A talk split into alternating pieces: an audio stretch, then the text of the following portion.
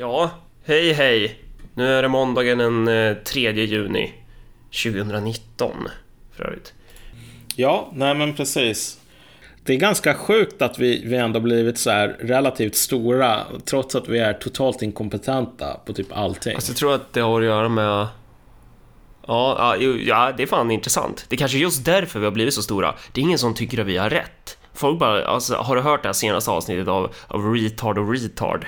Alltså, de, de har en helt absurd spaning om att vi skulle befinna oss i en slags förrevolutionär situation. Och så lyssnar folk på oss och bara skrattar typ. Det är kanske så det är.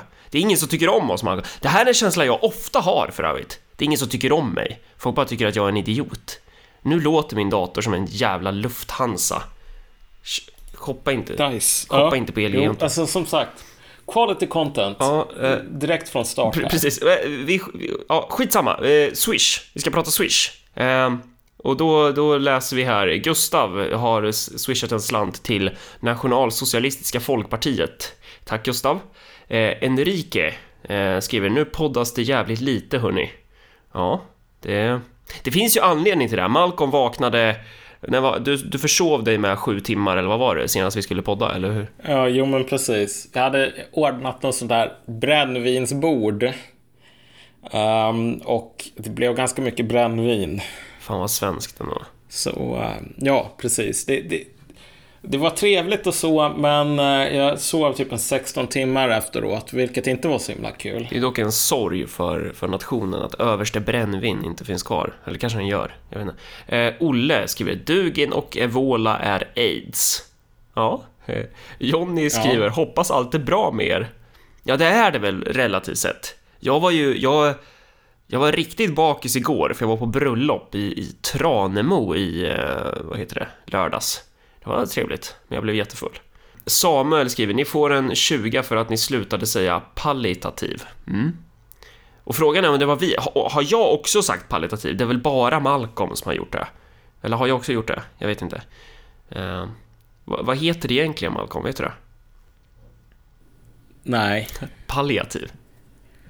Ja det kanske det är. Ja, hur som Och helst. sen ska vi säga tack till Björn, Olle, Martin och Johan också. Och tack till alla Patreons och alla som sprider vårt avsnitt och, och så vidare. Eh, så. Ja, Whatever. Välkommen till ett till avsnitt av den inte alls mest högerextrema största podcasten i Sverige. Vi får inte kalla oss det längre. Folk har skrivit in och klagat över att vi får, inte är bannade från nej, Soundclouden. och att Spotify, Spotify hör av sig till oss och, och vill att vi ska ladda upp podden där. Vilket jag, jag ska göra när jag känner att jag har tid och, och ork. Eh, det kanske skulle vara bra om jag laddade upp den där. Vi kanske skulle få fler lyssnare då. Eh, men Ja. Jag tänkte på det, vi behöver inte säga välkommen för, för grejen är att jag skulle klippa in det vi spelade in i måndags och det blir ju själva introt. Eh, så att, så att, Just det, ja. För, för att nu spelar vi in, det här som vi spelar in nu, det är två dagar efter det vi spelade in i måndags, det vill säga swishen. Så nu är det 5 juni 2019 och om jag inte är helt senildement så tror jag att det är exakt 10 år sedan idag som jag tog studenten. Det känns ju lite konstigt, tror jag. Det kan ju också ha varit ett helt annat datum, men jag tror fan att det var 5 juni 2009 som jag tog studenten och var fantastiskt berusad.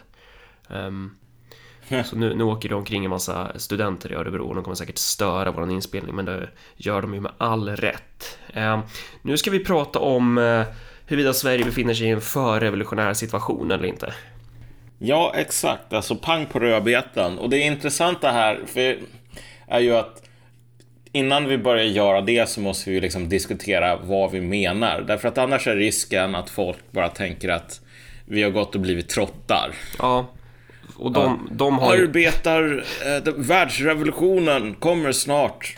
Förskalmen till världsrevolutionen, Nå- Marcus. Någonting som är väldigt eh, vanligt karaktärsdrag för trott, trottare är att de just skriver enligt den här förbestämda, pro, alltså det är den här profetian som de har hela tiden att eh, nästan alla uttalanden och allting de skriver så här avslutas ju med att liksom de ser någon slags hopp för en revolutionär, för en revolution typ. Att ja men eh, arbetarna är arga i Grekland och Syriza har valts och eh, vad finns det mer? Folk gör motstånd mot imperialismen i tredje världen och bla bla bla och så slutsatsen är så här revolutionen kommer kamrat. Och så har det varit så i typ 60 år. Eh, och vi vill ju inte vara de som är de. Eh, utan vi, vi eh, det finns väl en anledning till att samma trottar inte tycker om oss typ och tycker att vi är fascister liksom. Nej, men exakt. Och, med, och trottarnas problem här, eller nu låter jag som att trottarna har ett problem som hindrar dem från politisk relevans snarare än, än realiteten, vilket är att de är helt genomvärdelösa. Ja. Men ett av deras problem är så här. Att när de talar om revolution så talar de om, de har ju en viss teleologi, alltså en, en, en historisk riktning. Eh, och det har de lärt sig från typ att det kommer att bli som oktoberrevolutionen i Ryssland 1917 fast ännu mer och inte trasig som oktoberrevolutionen var. Man skulle väl nästan kunna Eh. uttrycka det som så att de har en antidialektisk historiematerialistisk analys. Ja, jo, så kan man göra om man vill vara fancy.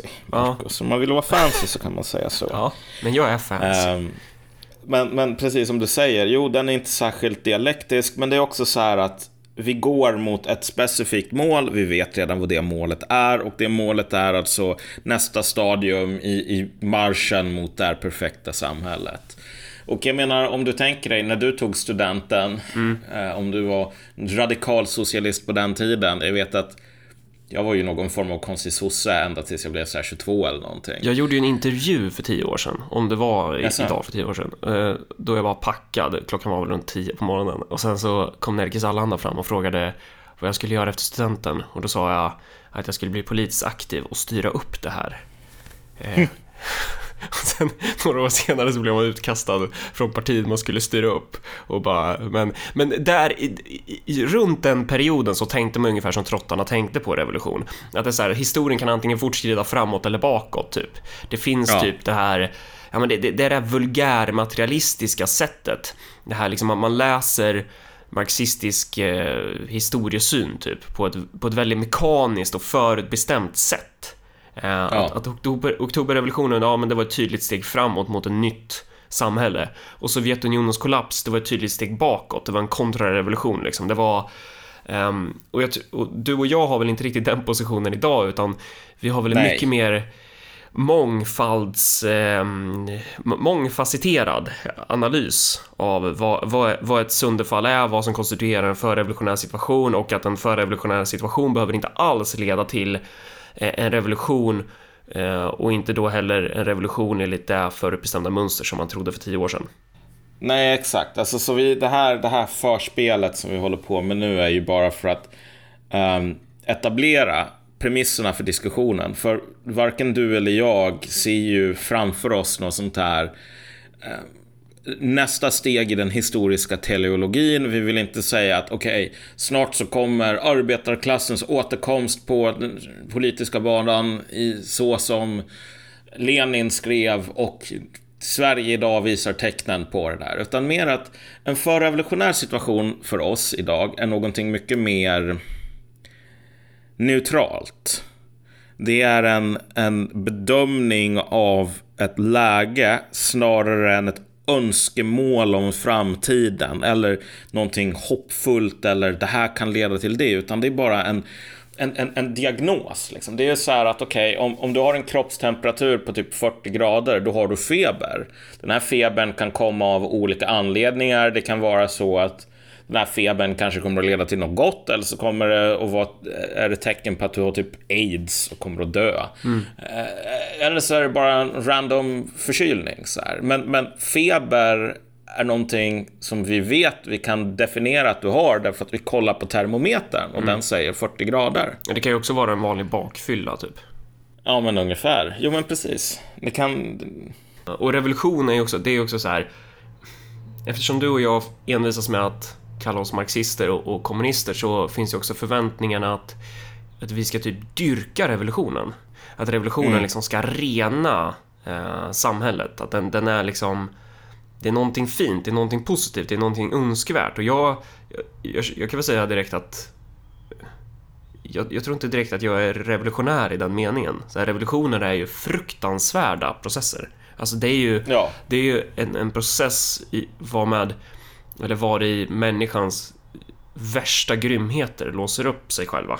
Att det är så här, det, det, är då du, det är normalt att springa runt med avsågade huvuden på pålar och bara jubla. Eller så här, lå, låsa in någon så här fyraårig kronprins i ett rum så han får typ bada i sin egen avföring i, Han i var ett typ år. tio år då eller någonting sådant, åtta i alla fall. Jag trodde han var fyra eller något sånt. Han, Det vi pratar om nu är alltså franska revolutionen, vad man gjorde med de här kungabarnen då.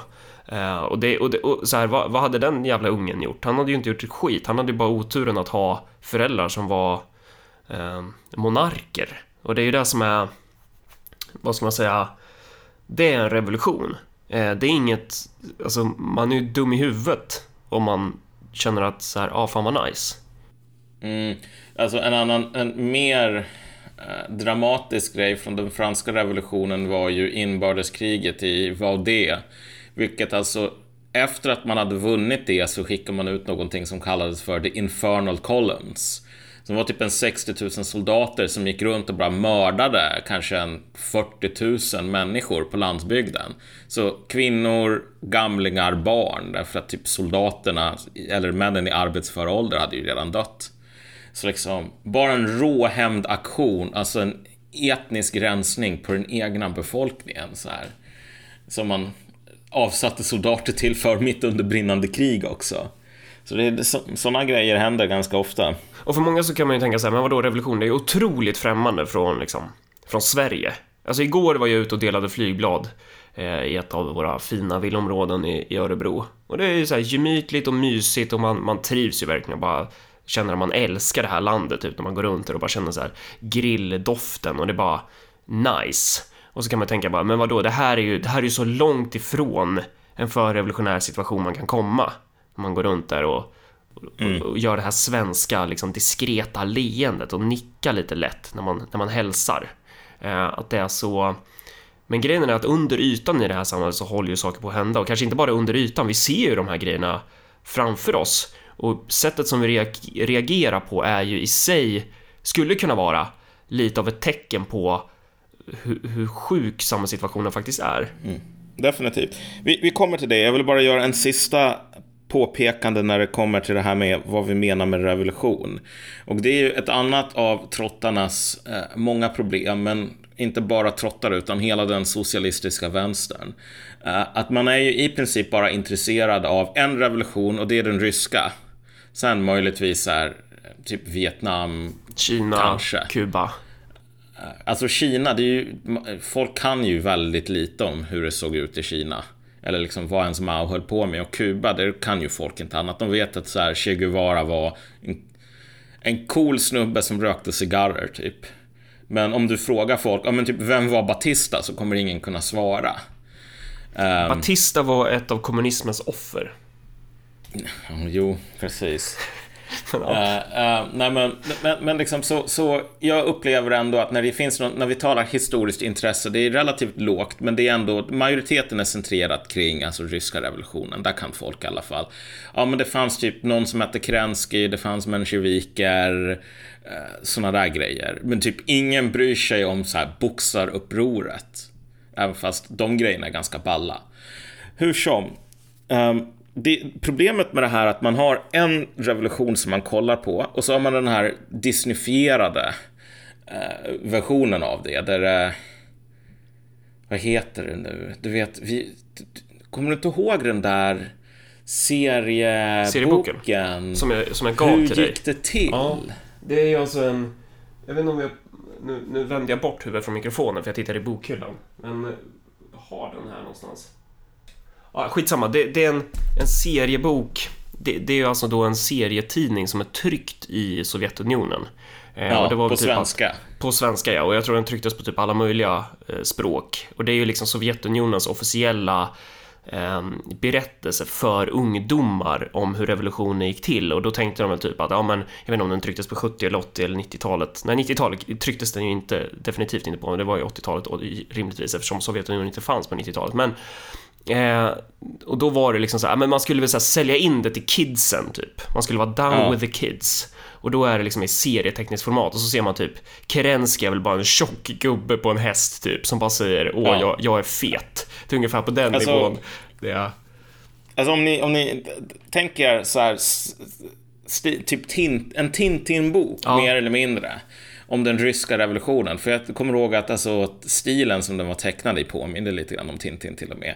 Med, med samma grej att det är de här, de onda, man ser på dem för de har så här smala avlånga ansikten och såna här runda glasögon. Och då vet man att de är onda, normalt sett. Um, men, men alltså, man har en sån version, en sån förståelse.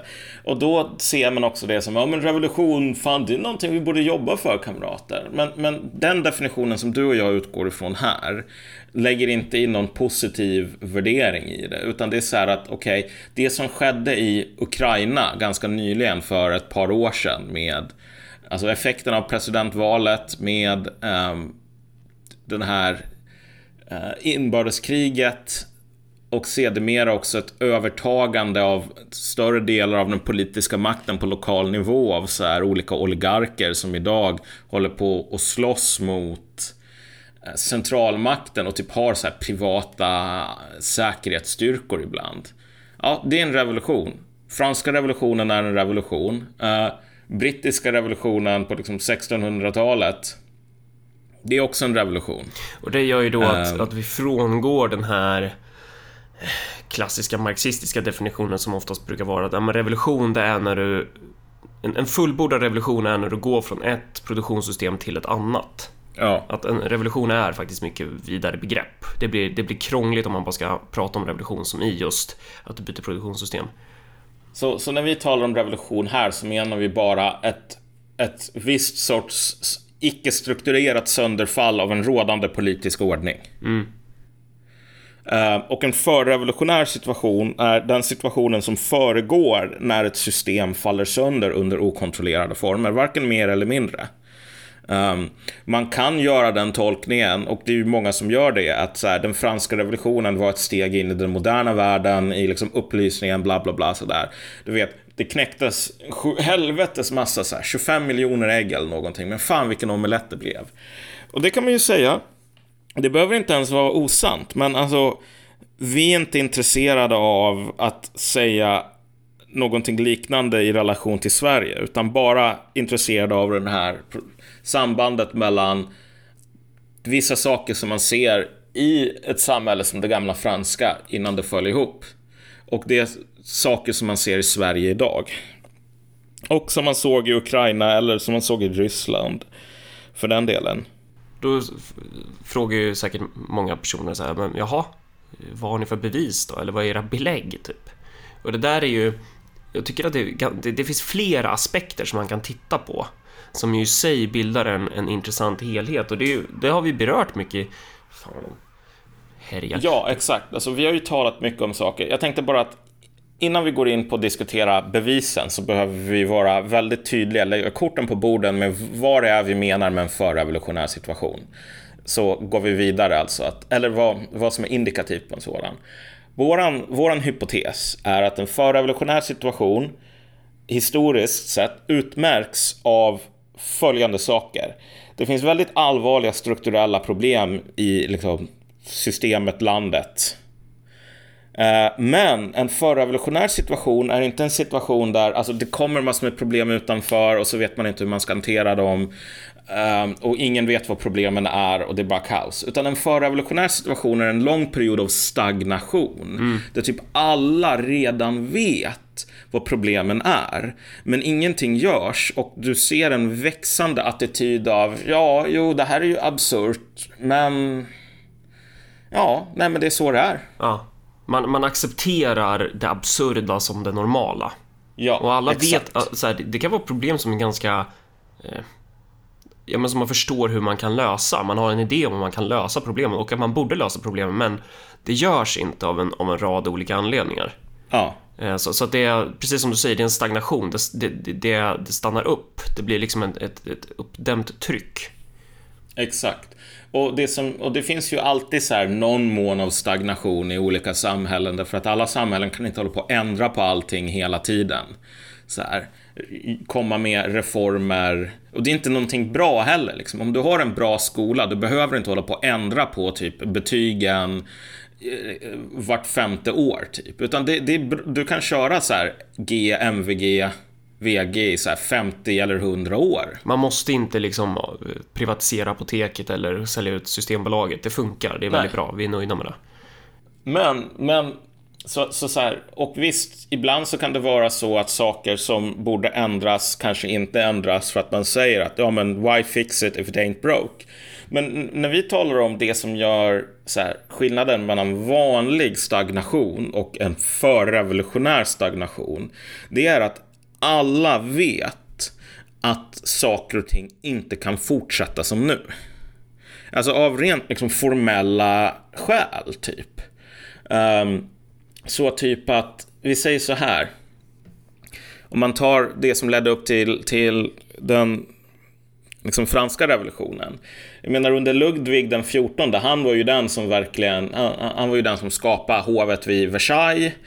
Um, spenderade pengar som bara in i helvete. Uh, och folk visste ju att alltså, det här är ju, det är ju ganska dyrt att upprätthålla den här franska statsmakten. Men, men det var inte någon som behövde bry sig så jävla mycket för att problemen låg så himla långt i framtiden. Så visst att Ludvig den 14, om han hade levt i så 300 år, kanske skulle ha blivit, fått massor med kritik. Men nu levde han bara i nästan 100. Eh, så han hann inte med att se liksom, effekten av det här. Men när hans, det, det är inte ens typ det är hans barnbarn som är typ Ludvig den 15 och sen är det hans barn som är den 16. Så när hans barnbarnsbarn kommer till makten, då är det så här att typ de finansiella problemen är sådana så att alltså, kronan kommer att gå i konkurs om tio år och typ alla vet det. Och de här problemen, alla vet också vad problemen är mer eller mindre. Att du har ett skattesystem som är trasigt, fundamentalt trasigt. Du har ett juridiskt system som är fundamentalt trasigt. Men ingenting görs.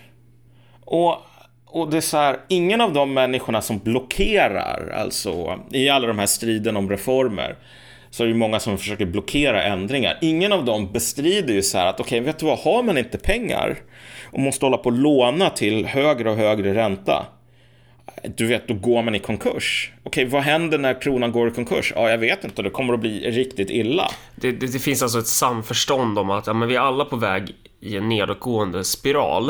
Eh, men jag tänker inte göra något, mitt skrå kommer inte göra något. Utan det, det finns ett samförstånd om att vi ska fortsätta neråt i den där spiralen, om att inte göra någonting helt enkelt. Ja, och sen om bara, men kommer vi inte alla att dö på kuppen bara? Mm. Jo, kanske det. Jo, det, det finns en risk. Ja. Men borde vi inte ändra på det i så fall bara? Jo, det borde vi. Okej, men ska vi göra någonting? Nej. Nej.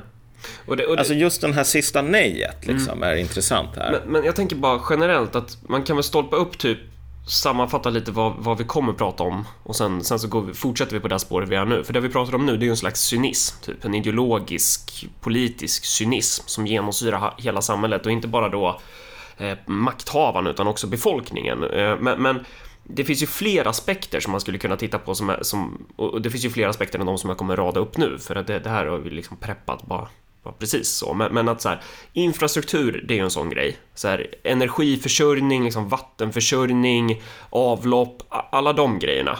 Det, det, är ju saker som håller på att krackelera sakta men säkert. Vårat järnvägsnät och att vi, så här, Pågen kan inte öppna en jävla brödfabrik nere i Malmö för att, eh, ja, för det finns inte energi i Sverige. Och så samtidigt då kombinerat med det har vi den här liksom miljonära idiotklimatrörelsen som typ eh, av någon anledning så är, är emot kärnkraft typ. Så att, mm. så att det, det... Ska Sverige vara fossilfritt 2030 eller 2035? Det är något mm. av dem. Uh, ja, jag tror det är 2030 va? Ja. Fan, det beror på som, vilket parti du frågar. Så, så typ om 11 år, om 11 år så ska det inte finnas några mer bilar som kör på fossila bränslen i det här landet. Um, det, det, säger våra politiker Vänst, är att, Vänsterpartiet ett, vill ju förbjuda försäljning av fossila fordon från 2025, tror jag det var jag kan ha fel här, men, men att det är, och utöver då de här infrastrukturella eh, aspekterna så har vi också en social orättvisa som är brutal. Och då har vi dels den mellan liksom, att det är skillnad på folk och folk i termer av eh, ja, men kapitalister eller, eller politiker som, som kan bete sig som en jävla svin eller bankirer och sådär. Men, men det är ju liksom inget nytt så. Eh, vilket ju inte säger att det är korrekt, men det här med typ Nya Karolinska.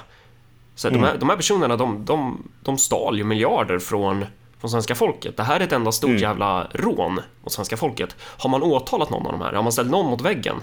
Nej, man har inte gjort ett jävla skit för man, man vi, vi finner oss i att de gör det. Och sen utöver Ja. det har du också den här sociala orättvisan med en etnisk dimension utöver det, den här liksom plusmenyn som vi kände oss tvungna att köpa till. Ja. Eh, Vi, så, och jag tänker mig att vi, vi kommer väl att tala lite grann om detaljerna i varje av de här områdena som du radar upp. Exakt, det är planen. Men bara så att vi radar upp dem så vi inte glömmer det här. Men vi kommer säkert kanske Mm. glömma det ändå. och Då, då har vi en fin cliffhanger där. Men eh, så det är den etniska aspekten i den sociala orättvisan. Eh, och sen också den här frågan så här, vilka regler är det egentligen som ska gälla? Fan vad min dator låter, jag hatar det. Alltså, köp aldrig någonting på Elgiganten. Men eh, vilka regler är det som ska gälla? Eh, Hela den här kontraktstanken, den här informella idén om det svenska samhällskontraktet, den är ju fullkomligt eh, alltså underminerad. Det är ju inget vi följer längre. Eh, Så, också, så för att förtydliga det som du sa just bara, så att vi kan dela upp det här problem som är relaterat till invandring egentligen i dels ekonomiska aspekter som har att göra med fördelning av resurser som ofta blir jävligt orättvis och godtycklig idag. Men, men den här andra biten som du tog upp är ju mer det här sociala, typ vilka regler ska gälla eh, i, i hur vi lever tillsammans. Så att det inte finns något samförstånd kring de sakerna. nej, att vi, att vi har kapitulerat från idén om att det är korrekt att leva tillsammans. Att, att vi, Ja. vi har ett samhälle ihop.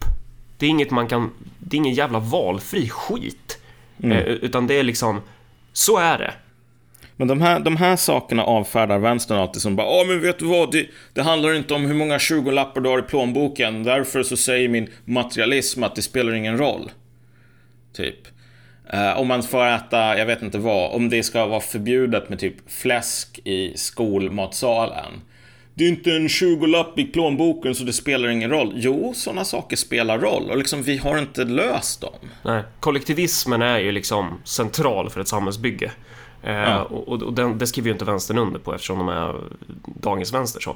Sen utöver det har vi också statens kapitulation och statens sönderfall. Och det, det, det kan du ju se i flera aspekter av staten. Det är som man drar sig tillbaka rent infrastrukturellt, alltså med, med, med samhällsnytta och sånt där från, från landsbygden och så. Men också liksom våldsmonopolets urholkning eh, och våldsmonopolets fallerade förmåga att eh, ha kontroll. Ehm, det, det kan ju vara så att det fortfarande finns en potential, alltså så här, det borde väl vara möjligt för polisen och typ militären att åka in i förorter och bara blåsa skallen av eh, vissa element så. Ehm, om, om de hade lust att göra det. Men, men nu, nu så ser det ju inte ut så liksom. Och om 10-15 år, då kanske vi inte alls har den potentialen längre. Så, att, så att det är också en process. Och sen utöver det så har vi det här liksom demokratins sönderfall också kan man ju prata om. Alltså det representativa demokratins problem i det här med att hela den relationen är ju tänkt att fungera som att politiker ska ju liksom leverera det som väljare efterfrågar. Um, och det är därför som väljare ger de här politikerna mandat i fyra år till. Men av någon anledning så kan inte politiker längre leverera det som väljarna efterfrågar. Det kan vara dels att de inte kan, att det finns materiella orsaker till att de inte kan, eller att de är subjektivt, alltså att de är dåliga i sig själva. Politikerna är oförmögna för att de är inkompetenta. Men det kan också vara att de inte vill, de inte tjänar på det. Oavsett anledning så, får, så, så blir ju utfallet att den här relationen rubbas.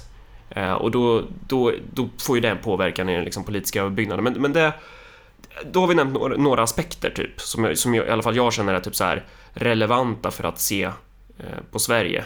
Eh, ska vi fortsätta med den här cynismen då? Ja, men precis. Ja, vi kan gå igenom de här sakerna egentligen som du just radade upp, tycker jag nu.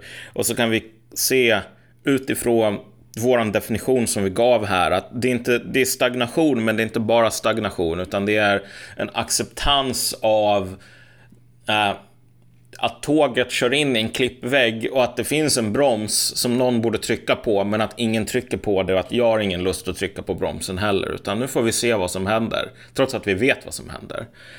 Och, men om vi börjar med det här med Pågen då som skulle försöka expandera sin eh, tillverkning av bröd nära Malmö och som nu har fått stopp på grund av att elnätet inte klarar av det. Alltså det här hakar ju in i flera um, flera sådana här stora politiska diskussioner idag. Den första är den här miljömässiga. Som jag, som jag nämnde, jag tror, att, jag tror att du har rätt att det är 2030 som det ska vara fossilfritt. Eh, Det kan vara 2040 också, men skitsamma. Det, det, är, liksom, ett- det, det är ett mål nej, som jag, inte jag, är... jag, det är inte 2040, det är Okej. 2030 eller 35. Jag är väldigt säker på det. Eh, och om det är 2030 då är det liksom 11 år kvar. Eller 10 och ett halvt. Mm. Och det intressanta här är ju så här att när du har ett elnät som inte klarar av att baka mer bröd. För det är vad det handlar om. Det är så här, pågen vill bra, baka massor med bröd. Vi har ett elnät som inte klarar av att någon bakar för mycket bröd. Um, då är det ju självklart så att du inte har ett elnät som klarar av att uh, massor med elektriska bilar. Det går inte. Och eftersom alltså, elnätet också är en fråga som, alltså det finns inte ett elnät utan det finns ju massor med lokala komponenter ute på landsbygden till exempel. Um, om det inte funkar i Malmö så är det ganska säkert att, att elnätet inte är byggt för ehm, den här sortens expansion ute på landsbygden. Men du vet att han, Moderat, eller Miljöpartiets nya ledare fick ju bara den här frågan, ja men vad ska folk på landsbygden göra? Ja men de får väl köpa elbilar, var ju hans svar på det här med höga bensinpriser. Notera att i Sverige idag så har vi politiker som säger du får köpa, högre, du får köpa elbilar. De kommer inte att garantera dig att du kan ladda de här elbilarna. Alltså, de kommer inte garantera att det finns elkraftverk. De kommer inte ens att garantera att det finns elledningar som klarar av det här. Det finns inte idag. Det finns inte pengar som spenderas på det här det hade, heller. det hade ju varit en grej om de var liksom seriösa i sin, i sin egen logik. Att, de var, Mm. att det var så här... För det är det som många, många gör ju misstaget och tror på miljöpartister att, att de faktiskt eh, för en, en klimatpolitik som, som hänger ihop. Eh, och det är många miljöpartister som tror att de gör det, men de gör ju inte det. Utan å ena sidan så ska vi så här övergå till andra energikällor än fossila bränslen. Så vi ska till exempel köpa elbilar eller vad det nu må vara. Men å, å den andra sidan så ska vi inte typ så här bygga kärnkraftverk eller någonting utan det här ska då drivas av att vi ska smälla upp så här skitmånga vindkraftverk vilket ju är också så helt orealistiskt på, av, av, av den ekonomiska anledningen. Eh, att att så här, energin kommer inte räcka till. Eh, och då slutsatsen blir liksom att det viktiga för de här människorna det är att det ska kännas rätt. Och det är där jag brukar Ja, ja, prata om jo, att det här, är det här är liksom det här är klimatblotande. Det här är ett sätt att, att uppnå sin... Det är ju den här interna gnosticismen, den här känslan att det, det ska kännas bra. Skitsamma att utfallet blir kajko. Det står klimat på motionen och, och på beslutet, så då känns det bra. Mm. Men så är det ju. Men det finns ju en enorm trötthet kring de här frågorna just för att, alltså kolla. Våra politiker vet att vi inte har ett kraftnät som klarar av elbilar. De vet också att vi har ett problem med energiproduktion rent allmänt, speciellt nu när man ska stänga kärnkraftverk. Ehm, så de sakerna är inte nya. Men när man kommer med de här, ja men du vet vad, köp en elbil. Då är det inte så att man säger um, alternativ ett, så här, vi kommer att skjuta till de pengarna som krävs för att fixa elen till elbilarna. Det säger man inte. Man säger inte alternativ två, de här problemen finns inte. Utan det är bara, okej, men jag ska köra runt en elbil utan el och utan ett elnät som gör att jag kan ladda den här. Ja. Ja, men det går ju inte. Nej. Okej, men vad ska jag göra då? Ja, jag vet inte. Nej. Alltså, det är så här. Du får, om du påpekar, och det här är det som är det farliga. Du kan inte idag påpeka absurditeten i det här och bara få en re- reaktion som är okej, shit, vi får ta och titta på det här.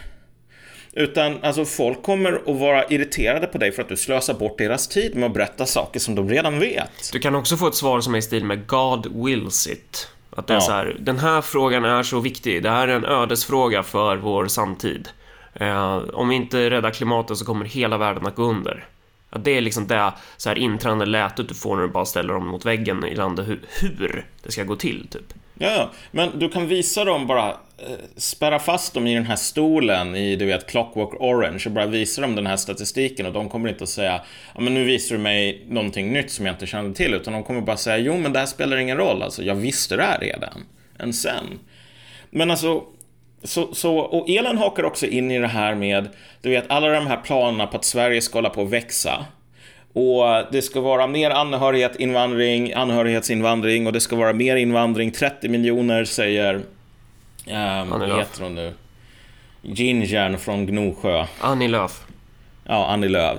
Ehm, 30 miljoner får plats här och du vet...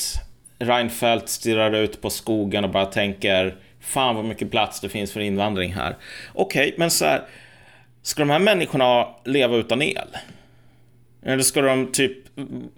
Är det så att invandringen är till för att vi ska få så här hamstrar som springer på så här hamsterhjul och alstrar el? Är det det de är till för? Så, så det är inte nog med att det kommer att vara ett problem och liksom för elnätet att hantera fler människor. Men det har ju problem redan med att hantera näringslivet för att de här människorna ska ha ett jävla jobb. Redan nu. Um, och det avsätts inte pengar till det här för att de pengarna inte finns. Uh, och det är samma sak, ett, ett ännu värre problem är det här med typ vatten faktiskt. Därför att det finns två problem här med, om vi tänker oss vattentillförsel. Dels att vissa ställen i Sverige och det här är någonting som potentiellt görs värre av klimatförändringar, vilket gör att man måste ta, planera för det ännu mer. Men vissa ställen i Sverige har problem med liksom, sinande vattenmagasin. Alltså så att när du ska hålla på och duscha och koka pasta och så vidare, det vattnet som du tar, det kommer ju från någonstans. Och det kommer från, framförallt från antingen vattenmagasin som du vet fylls på genom att det regnar eller så såna här liksom fossila vattenreserver som man ibland kallar dem. Och typ på Gotland, Öland, i Örebro också tror jag. Ja, det har varit enorm vattenbrist här. Ja, så lyser varningslamporna röda. Och om du säger bara så här, ja men vet du vad, eh, vi måste fördubbla invånarantalet i Örebro. För att det här är tillväxt. Örebro en framtidskommun. Okej, men var ska vattnet komma ifrån? Man ska ju bygga det man ska göra en superinvestering nu. Man ska ju dra, eh, dra rör från eh, Vättern upp till Örebro. Ja. Och det är ju inget jo, billigt det... projekt. Och det, där, nej, nej, och, och det ska man göra i ett läge då eh, typ alla kommuner är superskuldsatta och privatskuldsättning skjuter i höjden. Så det är så här, det, det ser inte bra ut om man säger så. Ja, alltså och visst, såna här problem med vattenbrist är sällan så här 100% absoluta. Därför att du kan sluta vattna gräsmattan och du kan komma med så här tankbilar. Men när du övergår den här gränsen för vad som är enkelt så blir det så att varje ny liter vatten kostar så här en 4-5 gånger mer än den förra. Vilket gör jag menar, så här, Öland kan få mer vatten genom att köra tankbilar över, till, över Ölandsbron. Men om du ska dubbla Ölands befolkning och allt det där ska komma från tankbilar, alltså det är ju, det är ju det är galet. Men det andra problemet här har inte så mycket att göra med nederbörd eller vattenmagasin eller sånt, utan det har att göra med de här rören och vattenreningsverken och så vidare som finns i Sverige. Och de byggdes ju inte igår eller för tio år sedan, utan de här är ju ofta väldigt gamla. De har en förväntad livslängd som håller på att ta slut nu. Um, Sveriges järnväg byggdes ju för så här, 100 år sedan i princip, stora delar av den. Uh, och den var väl byggd ungefär för att klara sig i 100 år. Sen så måste man göra de här väldigt stora investeringarna. Det finns inte några sådana pengar idag. Nej, vi kan ju inte ens skotta spåren, typ. Det är så här, kommer det, kommer det lite snö? I Sverige i Sverige, när det kommer snö, så bara dör hela tågnätet. Eller om det blir lite för varmt, då dör också hela tågnätet. Ja. DN gjorde ju en sån här intressant exposé. De åkte till Ryssland för de bara hade hört att, du vet, i Ryssland så snöar det också, men de verkar inte ha de här enorma katastroferna när, um, när det snöar som vi har i Sverige. Trots att ryssarna är ett underlägset mongolfolk som är typ illiberaler och Putin är hemsk. Ja. Så hur hänger det här ihop? Frågar man på DN. Och ryssarna bara sa till dem att, om du vet, så här, vi lever i Ryssland, i Ryssland så snöar det, därför så har vi massor med anställda och massor med utrustning som är till för att få bort snö från banan. Och då var det som om poletten trillade ner där, för att vi i Sverige, alltså vi, vi, vi har ju upptäckt den här teknologin med typ människor som skottar snö. Men vi har inte råd med det. Det är det som är problemet, vi har inte råd. Vi har inte råd att anställa det antalet människor som man anställer i Ryssland. Um, så därför blir det inte gjort. Och eh, alltså, i, och när vi säger inte råd så menar vi ju inte liksom i absoluta termer här. Sverige har mycket högre bruttonationalprodukt per capita. Men det är så att vi har inte nog med tillgängliga resurser som inte blir uppätna på andra grejer längre för att kunna underhålla vår centrala infrastruktur. Nej, men vi måste ju ha råd med att subventionera elcyklar. Ja, jo, men exakt. Men när du säger till en politiker idag så här, okej, okay, men du vet, vi har, vi har alltså ett avloppssystem som är kanske 100 år gammalt. Ja, i stora delar ja, inte alla rör, men många av dem. Tillräckligt många. Och de här är gjorda för att vara i 100 år. Och den tiden är över nu. Ja. Och när de här 100 åren är slut, då måste man byta ut dem, eller hur? Ja. Görs det? Nej. Nej, men man kan bygga kulturkvarter. Ja. Men okej, okay, men så om man inte byter ut de här, då kommer de att gå sönder? Ja. Och vad händer när de går sönder? Ja, det blir väl inget vatten? Mm. Och du vet, alltså, ingenting som du säger här kan på något plan få folk att få ändan ur vagnen, därför att stagnationen här är inte så här att, ja men du vet, vi vill inte byta ut rören till nya, så här, den nyaste modellen av rör som någon sån här avloppsmoderat kollade på någon sån här mässa i New Jersey liksom. Åh, nya balla rör, vi måste ha dem. Det där är faktiskt för övrigt en jävligt bra beskrivning. Ty typ sådär är min uppfattning om att typ alla moderater som sitter i kommuner, att de är väldigt så...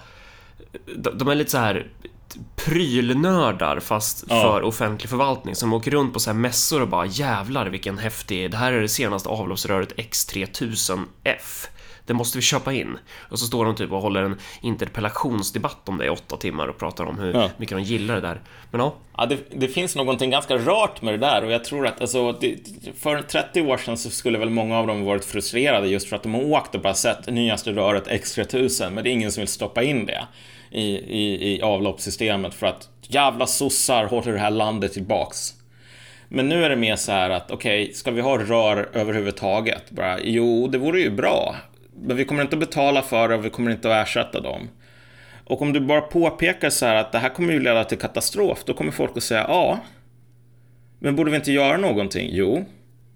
Men kommer det att hända? Nej. Alltså, den acceptansen här mm. av... Uh, vi vet, vi har alla fakta i fallet.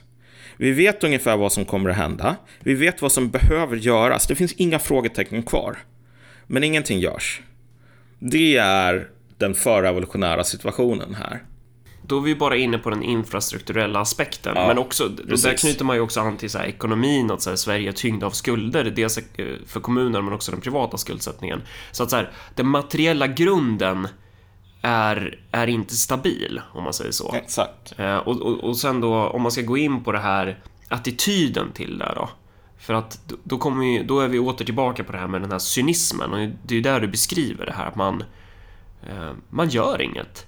Eh, och den här cynismen blir ju intressant för att den kommer till uttryck hos både politiker och befolkning. Det är ju som typ en försvarsmekanism hos befolkningen eller hos offren, typ att, att man förlikar sig med situationen. Det är kanske är lättare att lida om man tänker att det inte finns något annat alternativ. Det är jobbigt att lida och veta om att man lider. Eh, och hos politikerna så är det mer ett alibi. Nej, vadå? Det finns inget jag kan göra. Det, det, det sa juristen till mig att det är olagligt att... att, eh, att, eh, vad är olagligt? Att utvisa kriminella. Det, vi, vi, har inte en lag för, för det. Vi har inte en lag för att eh, stoppa inbördeskrig. Vi har inte en lag för att, vad det nu kan vara för något. Det här liksom, de här riktigt korkade ursäkterna som bara blir mer och mer, typ. Eh, eller det här, ja men... eh, om, om alla ska åka elbil då, kommer vi ha energi till det? Nej, men det, jag kan inte göra något. Mm. Nej men exakt, alltså, politikerna, hållningen där blir mer eller mindre den här nästan överdramatiserade, ja men jag är en bov, liksom, jag gillar att... Du, om du åker, typ Tintin i Sovjet, är en sån extremt dålig bok. Jag tror till och med han bad om ursäkt för den till slut. Men alltså, den, den, det är ju den första Tintin-boken. Och den är ju ganska okänd idag just på grund av hur kass den är. Och, alltså, den är inte bara han försöker ju fortfarande hitta liksom formen för liksom vilken figur Tintin ska vara och liksom eh, hur han tecknar honom och så vidare. Så den är ju ofullständig på det sättet. Men jag avskyr den boken extremt mycket. Inte för att han är hård mot Sovjet, utan för att han tror att han är hård mot Sovjet i den boken, men han är inte det, utan han på något plan du vet, han, han skjuter totalt bredvid målet. För Tintin åker alltså till Sovjet och det som han träffar är ju bolsjevikerna. Och bolsjevikerna, det är typ ett gäng pirater. Um, de, han kommer till en sån här fabrik och så ser han, och så, den verkar mäktigt imponerande, kommer massor med rök från skorstenarna. Så går han närmare och så är det så att det är bara en kuliss. Um, en kuliss och så är det några som står och eldar torv bakom. Sen så kommer han in i den här hemliga typ bolsjevik högkvarteret som är någon sån här bunker. Ja. Och så sitter någon snubbe som jag tror ser ut lite grann som Kapten Haddock faktiskt. Det var ett tag sedan jag läste den här. Någon sån här skäggig bolsjevik och bara Våran plan, för vi är bolsjevikerna, det är bara att råna um, råna den ryska befolkningen för de är så lättlurade och vi är så onda. Ha, ha, ha, ha. Men nu har du upptäckt våran hemska plan så nu måste du dö Tintin. Och alltså det som jag märker med svenska politiker är ju att de börjar ju på något plan tro att så här, Tintin i Sovjet var på allvar och att det är de som är bolsjevikerna.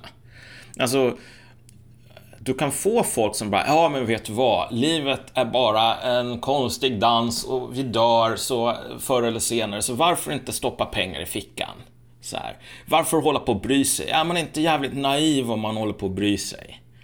Är inte du bara en tunt som håller på att bry dig om de här grejerna, Malcolm? När, alltså du kan tjäna bra pengar och du behöver inte jobba så hårt. Ser du inte att det är någonting jävligt positivt i det? Ja. Liksom, come over to the dark side. Och det där Men är också en del av den där ja. slavmoralen, att man inte fattar vad det är man håller på med på ett sätt, samtidigt mm. som man är fullt medveten om det på ett annat. Ja, nej men alltså, jo men för det, det är verkligen så här, när folk bara säger come over to the dark side, sluta bry dig. Ehm, de har ingen aning om hur the dark side faktiskt ser ut, hur, hur, historiska bovar beter sig. Om du läser igenom de personliga breven mellan så här Beria och Stalin. Ehm, det var ju folk som... Det, hemska med Sovjetunionen var ju att de här människorna trodde till 100% vad de höll på med. Ehm, att det var inte någon cynisk distans, bara haha, vi håller på och rånar befolkningen.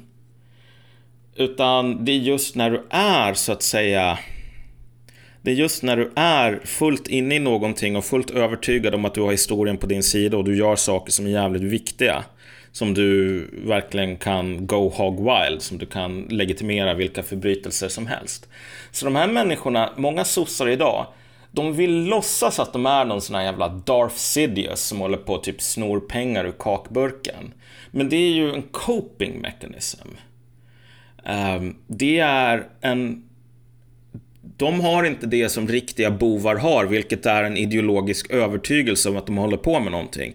Deras ondska, deras cynism är bara en snuttefilt som de gömmer sig bakom för att undvika att tänka på vad som kommer att hända när folk blir sura på att kakburken är tom. Och därför måste de låtsas att de är bovar, som i Tintin i Sovjet. Trots att det inte är så som bovar ser ut. Och det, någonstans kanske det finns en medvetenhet om att det som brukar hända med makthavare som skäl från folket eh, under en väldigt lång period. Eh, det, det, det, kan ju ibland sluta som så att man får hänga sina egna tarmar från en lyktstolpe. Och någonstans, Exakt. det kanske är lite av den skyddsmekanismen också då, att man tänker att, att det är lika bra att passa på och roffa åt sig. För det är väl ja. ofta det som makthavare gör i förrevolutionära situationer, att de märker att fuck, allt håller på att gå åt helvete. Och istället då för att bara försöka, alltså, styra upp det eller ta ansvar och, och, hjälpa hela nationen till någonting bättre så, så tänker man bara på sig själv och man börjar bara roffa ännu mer.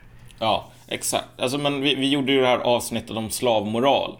Och den här sortens cyniska, bara, ja, men jag håller på att roffa åt mig, eller typ, jag håller inte på att bry mig om de här grejerna. Alltså, det är typ en slav, ett lams syn på hur en, en, ett icke-lamm fungerar, typ. Um, jag menar, det, det, det, det är bara en pastisch på att vara en, en, en örn här. Det är bara en pastisch på att vara en icke-slav. Men, men nu när vi är inne på det här med cynism. Ehm, så eh, den andra biten här. Som är... Eh, vi har talat om politikernas cynism. Den andra biten är ju vanliga människors cynism. Och den tycker jag följer ett liknande mönster. Alltså väldigt så här yviga bekännelser om att du vet, svenskarna är så himla svaga och kuckade och fredsskadade så ingenting kommer någonsin att hända. Vi kommer att leva i det här Sverige nu. Som folk bara säger, det är en dystopi, jag hatar Sverige nu, men det kommer att fortsätta för evigt. Och jag hatar det. Ofta så är det så här att man behöver inte skrapa så mycket på ytan för att se att bakom sig det här så döljer sig två saker. Dels en rädsla för vad fan som kommer att hända framöver. På allvar. Sen också en, en personlig ofta känsla av otillräcklighet för att man själv inte är en av dem som jag vet inte vad ställer sig upp och bara rycker näven från byxfickan och bara hyttar med den i luften och säger att nu får det här vara slut. Ja, nu det är en skam. nog. Det, det, är en, det är en... Man är medveten om att man... Ja, men man skäms ju någonstans, tror jag. Men Man skäms om man är rädd och de två sakerna tillsammans bygger en, en viss sorts cynism. Ehm, som verkligen är den här...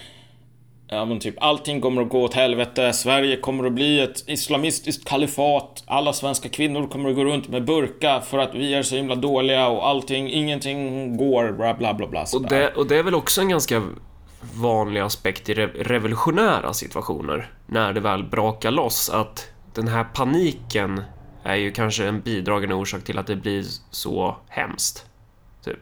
Att folk bara handlar i total affekt och det är så här ingen kontroll någonstans, det är bara kaos liksom. Exakt, jo men så är det ju. Så att jag menar, det, det här är ungefär som, du vet det här byggnaden som brann ner i London för att de hade gjort den här fasaden av någon sån där billigaste eh, materialet som såg någorlunda snyggt ut som fanns och så var det så att det här brinner som bara fan. Alltså, den här sortens cynism angående Sveriges framtid, att liksom det kommer att bli som i Hollebecks underkastelse, är någonting som bidrar, kan bidra till en sån här liksom race panic. Ja. Trots att den rent, eh, hur ska man säga, formellt sett eller på ytan så säger folk att den cynismen är till för att undvika eller förneka möjligheterna till liksom race panics. ja. Men det är tvärtom, den, den, det kommer liksom eh, spä på det hela. Ja, precis. Ja. men det, det bygger ett narrativ som kan vändas till dess motsats ganska snabbt. Att bara, nej men vet du vad, vi kanske borde göra någonting åt det här ändå. Och nu har vi ändå liksom all ammunition och varför? Tidigare så var berättelsen att alla de här sakerna fel men ingenting kommer att hända. Nu är berättelsen, alla de här sakerna är fel, nu måste vi ut på gatan med ett jävla eh, höspett och köra det i magen på första bästa somaliska tant vi stöter på. Men, men den andra biten, bara så att vi, vi har ringat in det här, är ju att det finns ett i en sån här period där ingenting funkar, eller jag menar de mesta sakerna funkar, men, men vi lär oss att leva med det absurda på något plan, att acceptera det absurda som normalt. Det är ju att folk förstår nog på något plan att det absurda kan inte fortsätta vara normalt hur länge som helst. Men vi måste ha, behålla den här fabeln. Vi måste fortsätta att tro på det. Därför att vi har ingen jävla aning om vad som kommer efter. Annat än att vi vet att det blir ganska illa. Ehm, och jag menar, om man nu ska ta situationen i Ukraina idag. Den är inte så jävla kul. Nej, verkligen inte. Ehm, Den är vardaglig, men det är liksom, den är inte... Det, går, det är ju det är en vardag så här. Tågen går fortfarande. och det här tror jag att vi kanske har sagt i något tidigare avsnitt, men eh, många partier, framförallt vänstern i Ukraina, tänkte ju så här att efter Sovjetunionens fall så hade de idén om att de skulle leva i den liberala demokratin för alltid. Eh, den, libera- den liberala demokratin, historiens slut, skulle inte ta slut. Eh, det, det skulle inte komma några nya partier, det skulle inte komma några nya problem med horisonten. Det skulle vara normaliteten är permanent. Men Xi fick dem och vissa av dem brann inne. Ja, alltså ja. bokstavligen. Ja, ja, men vänstern åkte ju ut ur matchen, i, inte ens i liksom kvartsfinalen här, utan Nej, var alltså ju- i, i, i, I kvalet det nu? Gruppspelen i princip. Ja, precis. Så det... är- Ja, det var ju de här första dagarna i den här så kallade revolutionen som man höll på och satte eld på såna här vänsterställen. Det kommer jag ihåg att folk höll på Eh, på vänster Facebook hållit på Åh, solidaritet med våra ukrainska bröder och så vidare. Men nu är det så här, nu är det warlords och konstiga populistiska politiker och oligarker, typ. Det är deras jävla ligaspel här. Um, men jag menar, men saken är bara den att sådana här situationer är aldrig särskilt roliga. De är vardagliga, men, men det är en vardag av det finns inte mat i affärerna och ehm, det finns inget vatten när man vrider på kranen och så vidare. Alltså folk är ju tvungna att leva med det eller så dör de. Liksom. Men, men så här, den här tron på den här cynismen från vanligt folk är ju en sorts utopisk längtan. Ja. Och den kommer inte att bli tillfredsställd, I'm sorry to say. Det fanns säkert många som trodde att, ja men vet du vad, den franska monarkin, den har existerat i tusen år. Menar du bara att den skulle försvinna på ett par år?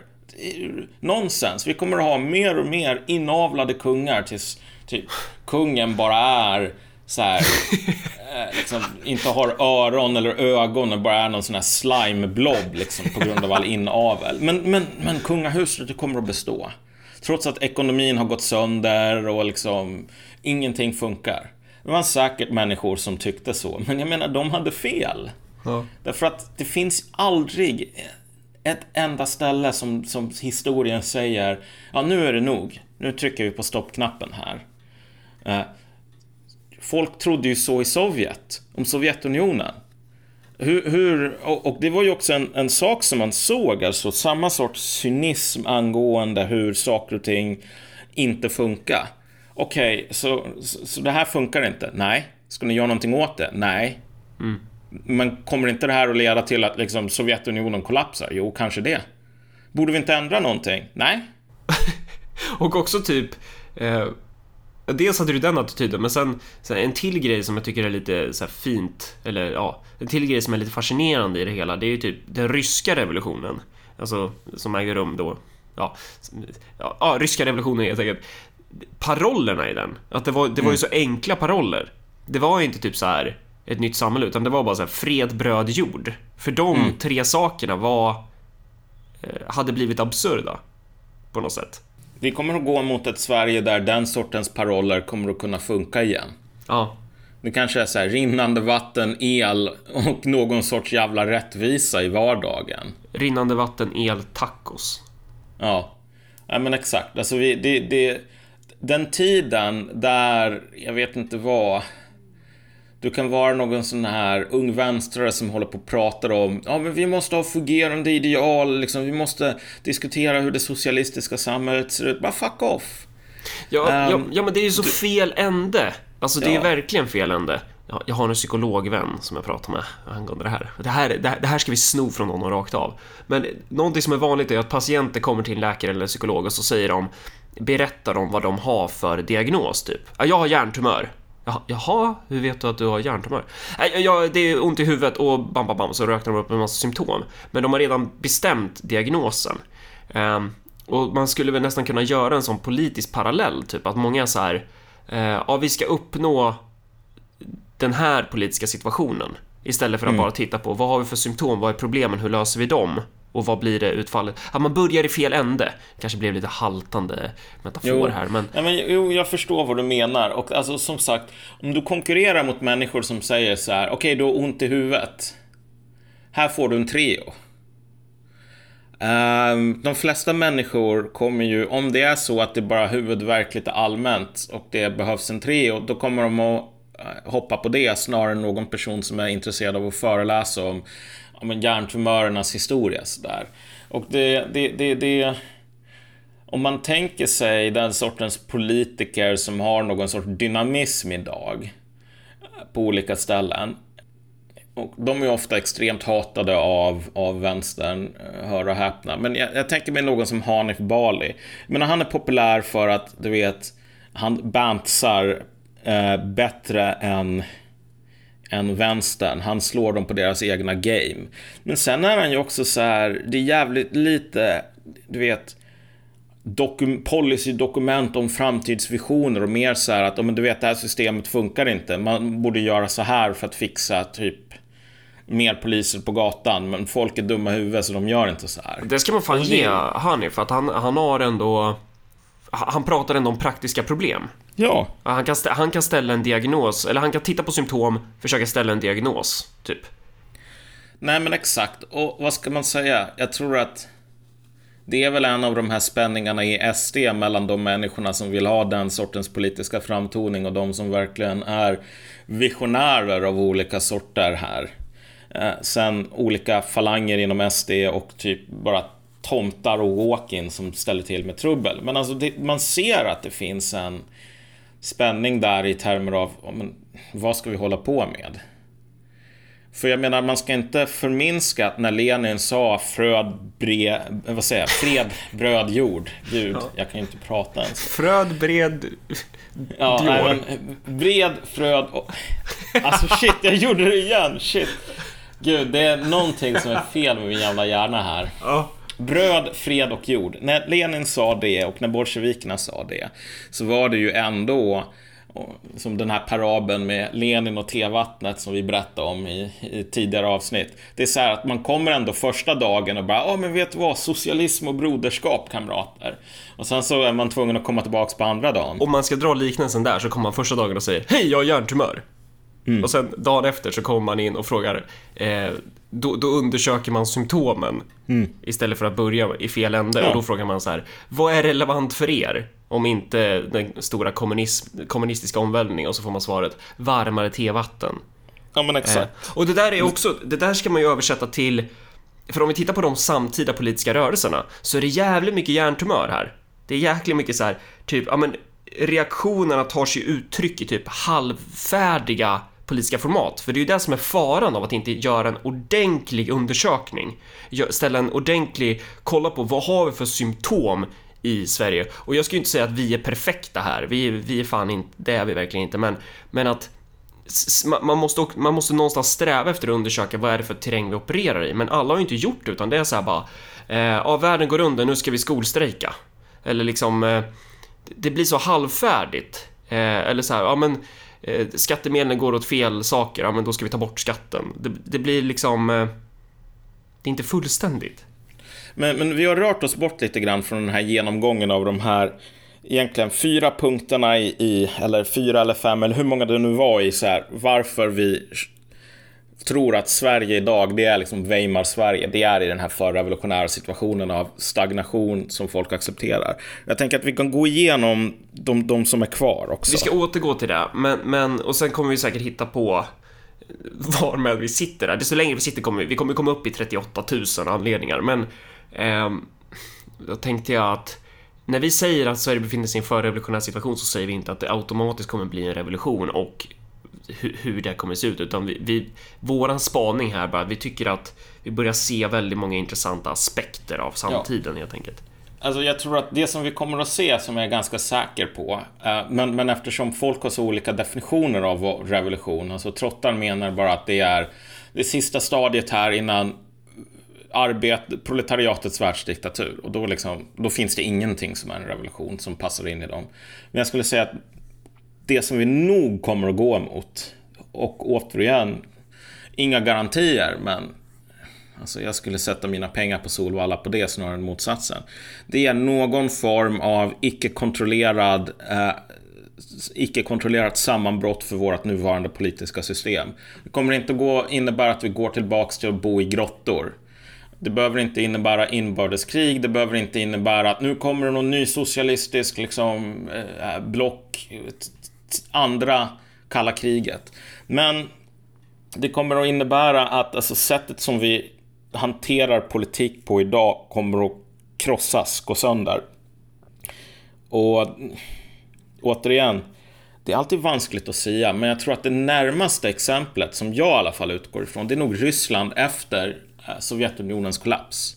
Alltså hur det såg ut på vardagen där för folk jag läste nyligen så, det var ju någon sån här astronaut som var uppe i rymden. Sovjetunionen höll på att kollapsa. Han var tvungen att vara uppe i rymden en sån här eh, flera månader längre än skulle därför att det fanns ingen på andra sidan som typ visste vad som höll på att för sig. Och det där, det där är så sjukt intressant eh, scenario. För att ja. det är ju så här, ibland så beskrivs ju Sovjetunionen som det skulle vara ett så här medeltida lervälling. Men, ja. men det var ju ett superavancerat imperium. Ja. De hade ja. alltså en snubbe uppe i fucking rymden som tittade ner och såg hur det här imperiet kollapsade. Och det var inte på grund av teknologiska orsaker, utan det var ju på grund av politiska orsaker. Ja, det men tycker exakt. Jag, det, jag tycker det är värt att bara känna på den en stund. Ja, och du vet, när han kommer ner, när han kommer ner, han är ju från Sankt Petersburg, nu heter det Petrograd. Då. Nej, det heter... Eller det, det hette Petrograd. Bytte namn till Leningrad och heter numera Sankt Petersburg. Ja, precis. Uh, men, och det hette Sankt Petersburg på 1800-talet. Men under hela hans liv så hade hans hemstad hetat Petrograd. Sen så när han kommer ner från rymden igen så heter den Sankt Petersburg. Och typ Sovjetunionen finns inte längre.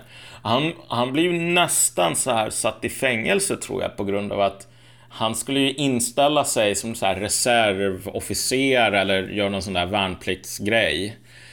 Uh, så han var tvungen att förklara för dem att du vet, sorry, jag satt uppe i rymden och kunde inte ta mig ner på grund av att Sovjetunionen höll på att kollapsa så jag kunde inte göra min jävla reservtjänstgöring. Men, men alltså hur det såg ut i Ryssland är intressant och värt att uppehålla sig vid. Därför att, precis som du säger, enormt komplext system bara så här, det finns en miljard olika um, olika delar i den här förvaltningen. Det finns folk som håller på att ta fram så här, nya avancerade ubåtar.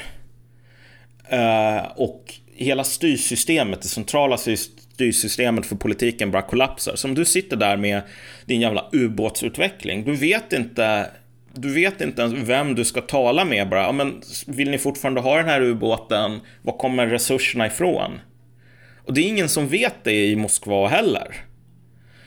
Ehm, och om du bor ute i någon sån här mellanstor stad, du vet som har spårvagnslinjer. Det är ingen som vet, ska vi fortsätta med de här spårvagnslinjerna? Vem ska betala för dem? Um, var kommer reservdelarna ifrån? Ingen visste sådana där saker. Därför att alltså, huvudet här på kroppen, det bara förintades. Och det, just när det gäller Sovjetunionen så kan man verkligen prata om att huvudet på kroppen förintades för att eftersom det var en sån kontroll på ekonomin så ja. var det ju verkligen uppifrån och ner. Alltså kom det inte direktiv uppifrån, då kom det ju inte direktiv. Men Nej. Sverige styrs ju inte på, på riktigt samma sätt eftersom vi har en fri marknad, så att då blir det mer så här sidbollar, eller vad man ska säga.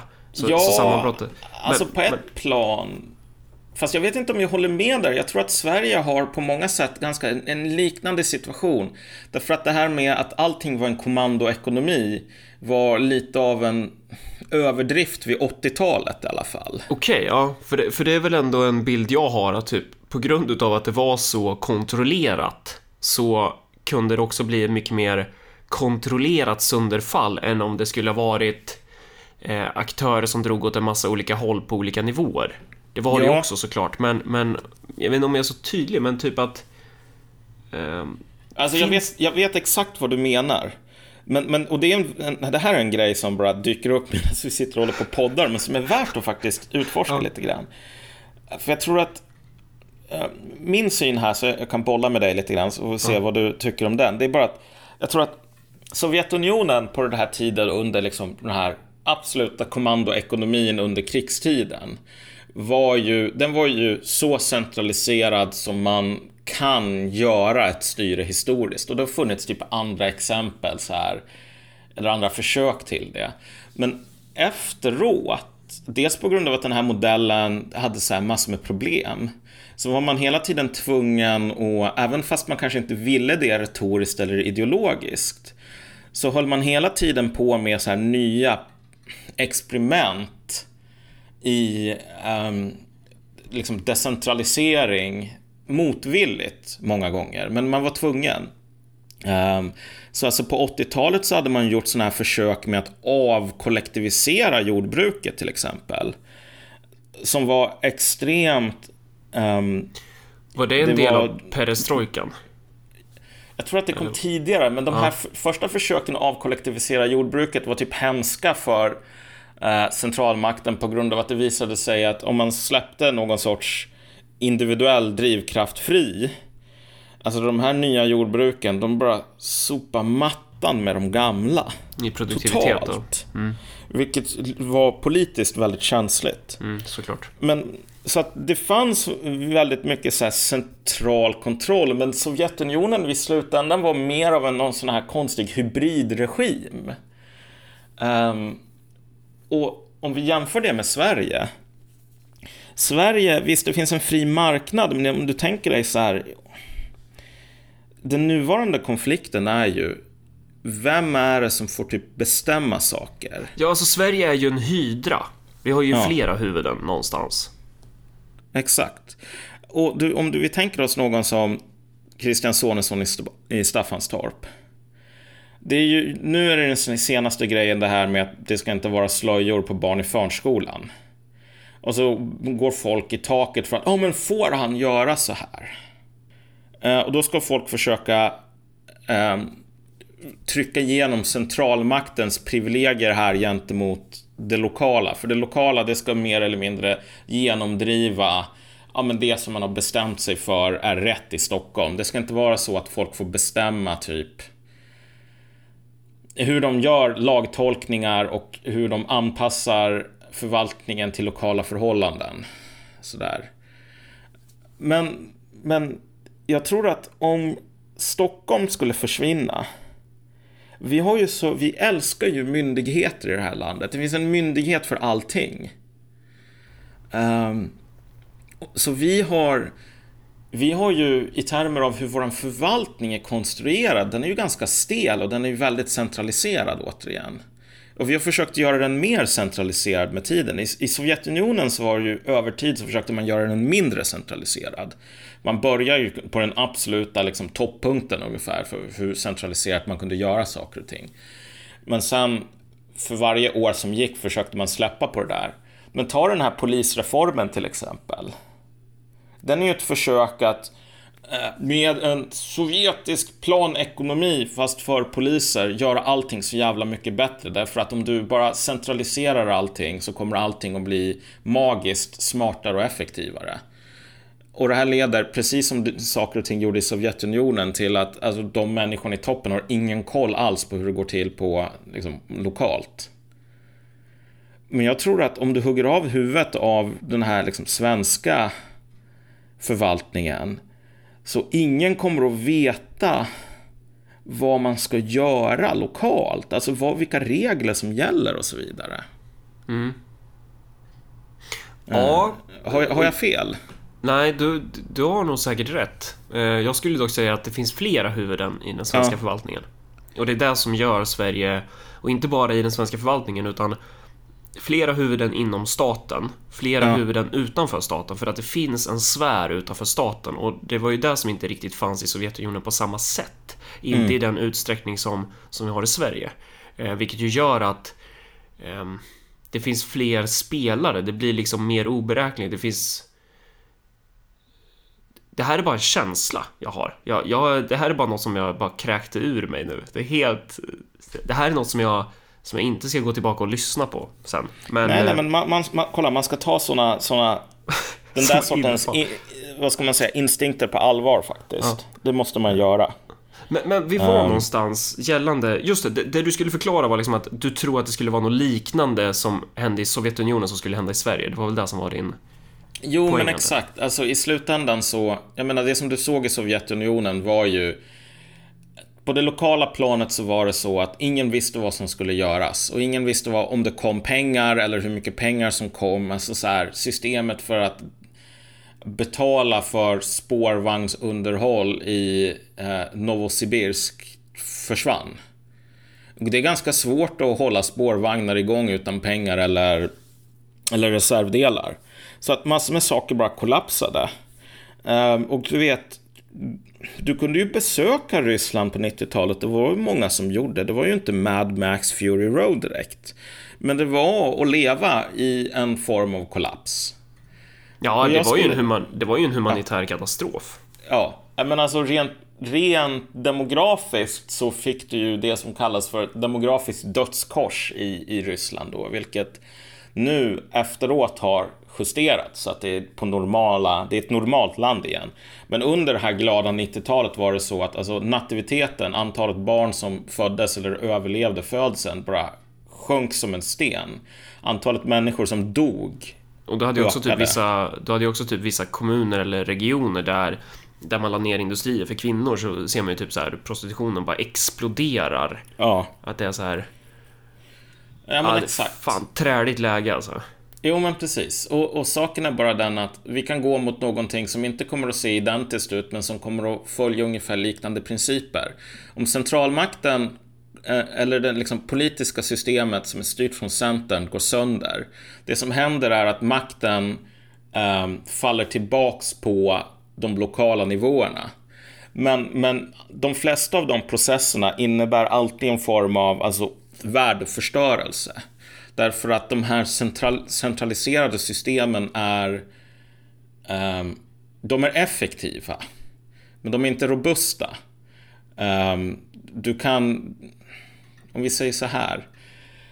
Ett effektivt system är ju ett system som gör saker och ting så billigt som möjligt. Men det, det, är att göra saker så billigt som möjligt är nästan alltid i direkt motsatsförhållande till att göra dem stryktåliga. Och på lokala nivåer, när det här effektiva systemen går sönder, så behöver du stryktåliga system som klarar av eh, massor med osäkerhet och kaos.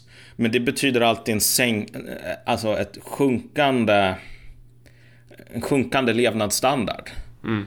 Därför att den här supereffektiva eh, supereffektiva sättet att göra saker och ting på har ändå tillåtit fler att leva på liksom ungefär liknande totala ekonomiska resurser. Och ett kort exempel bara för att illustrera vad jag menar.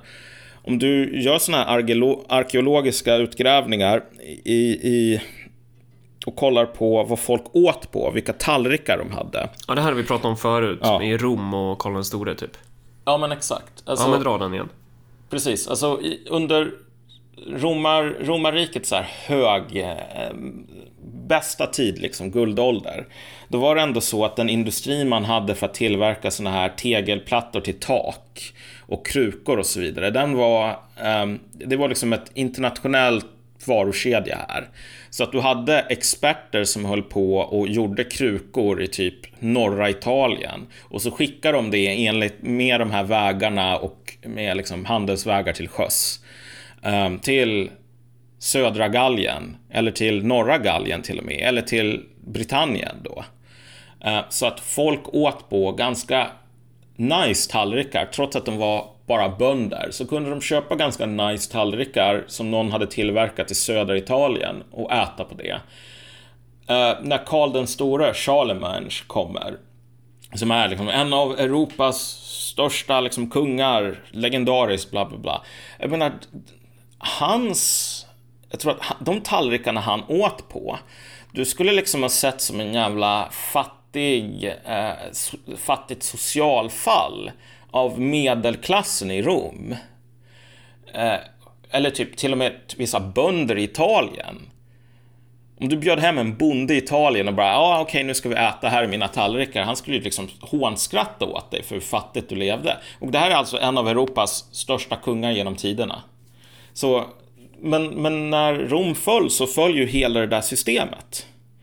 Och då var ju två folk tvungna att tillverka tallrikar lokalt med liksom egna förmågor och så vidare. Men i en liten by i typ norra Gallien, du har inte möjligheter att koncentrera den formen av expertis som krävs för att göra bra tallrikar. Utan det kommer att vara sämre, men som är enklare att göra och billigare att göra.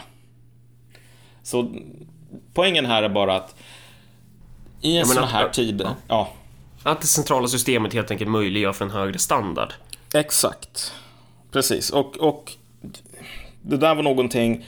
Det är ju inte något större mysterium varför Putin är populär, därför att Putin är den personen som mer än någon annan i Rysslands närtida historia bara sa att okej, okay, men nu är det slut på kaoset. Men Putin nu... är ju verkligen, jag vet inte om vi sa det i förra avsnittet när vi pratade om de här grekiska cyklerna, som de gamla grekerna pratade om att det var liksom eh, demokrati, oligarki, despoti, demokrati, oligarki, despoti, att det liksom följer ett förutbestämt kretslopp. Och Putin representerar väl typ oligarkins övergång till despoti.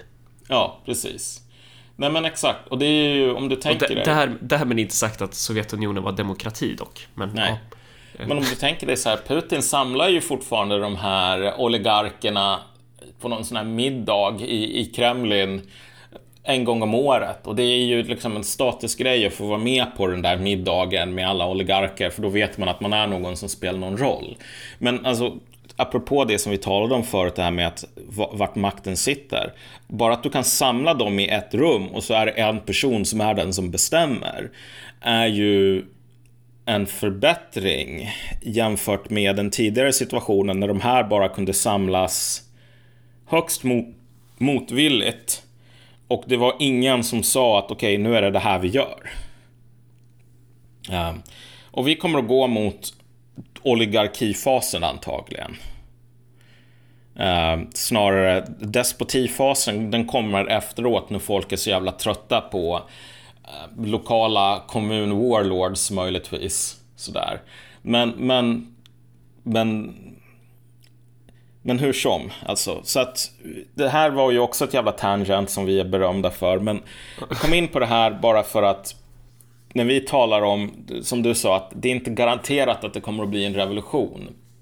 Och, och jag tycker det, det är sant, samtidigt som folk menar olika saker när de menar revolution. Men det som jag tror är garanterat är att när du börjar acceptera att de sakerna som du måste göra för att ett system ska hålla ihop, de, har blivit, de, de kommer inte att göras och det är bara vardag.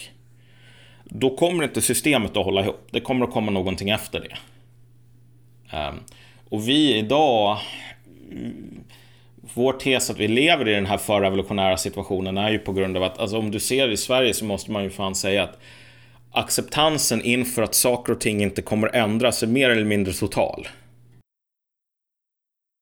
Nu har vi pratat om egentligen två eller tre, beroende på hur man räknar, av de här bevisen eller de här olika områdena som den här stagnationen finns och den här acceptansen, kunskap, kunskapen om den. Och sen har vi pratat lite om Ryssland och så vidare. Och vi tänker att nästa vecka så gör vi fullföljer vi det här genom att tala om den här invandringsrelaterade sakerna och de, den ekonomiska ojämlikheten, de sociala grejerna. Och så fortsätter vi diskussionen därifrån. Och det är mycket möjligt att vi kommer tillbaka till, till det vi har pratat om nu eller att vi kommer på något nytt. Men vi sätter ett bokmärke där i alla fall. Och sen så ja. säger vi som så att om, om du vill skicka en gå... Nu låter den här jävla datorn igen, alltså jag blir tokig. Vad är det för fel på den? Om du vill skicka en gåva till Marcus och Malcolm så kan du göra det via Swish till 0790 10 72 23. Eh, sen vill jag också tipsa om att vi ska göra en sån här qa avsnitt så mejla frågor till Marcus och Malcolm gmail.com eller skriv till vår Facebook eller på Twitter så ska vi sammanställa ett gäng frågor som vi kan besvara vid något bra tillfälle också. Eh, ja, ja då, då pausar vi den här inspelningen nu så, så startar vi en ny inspelning. Mm.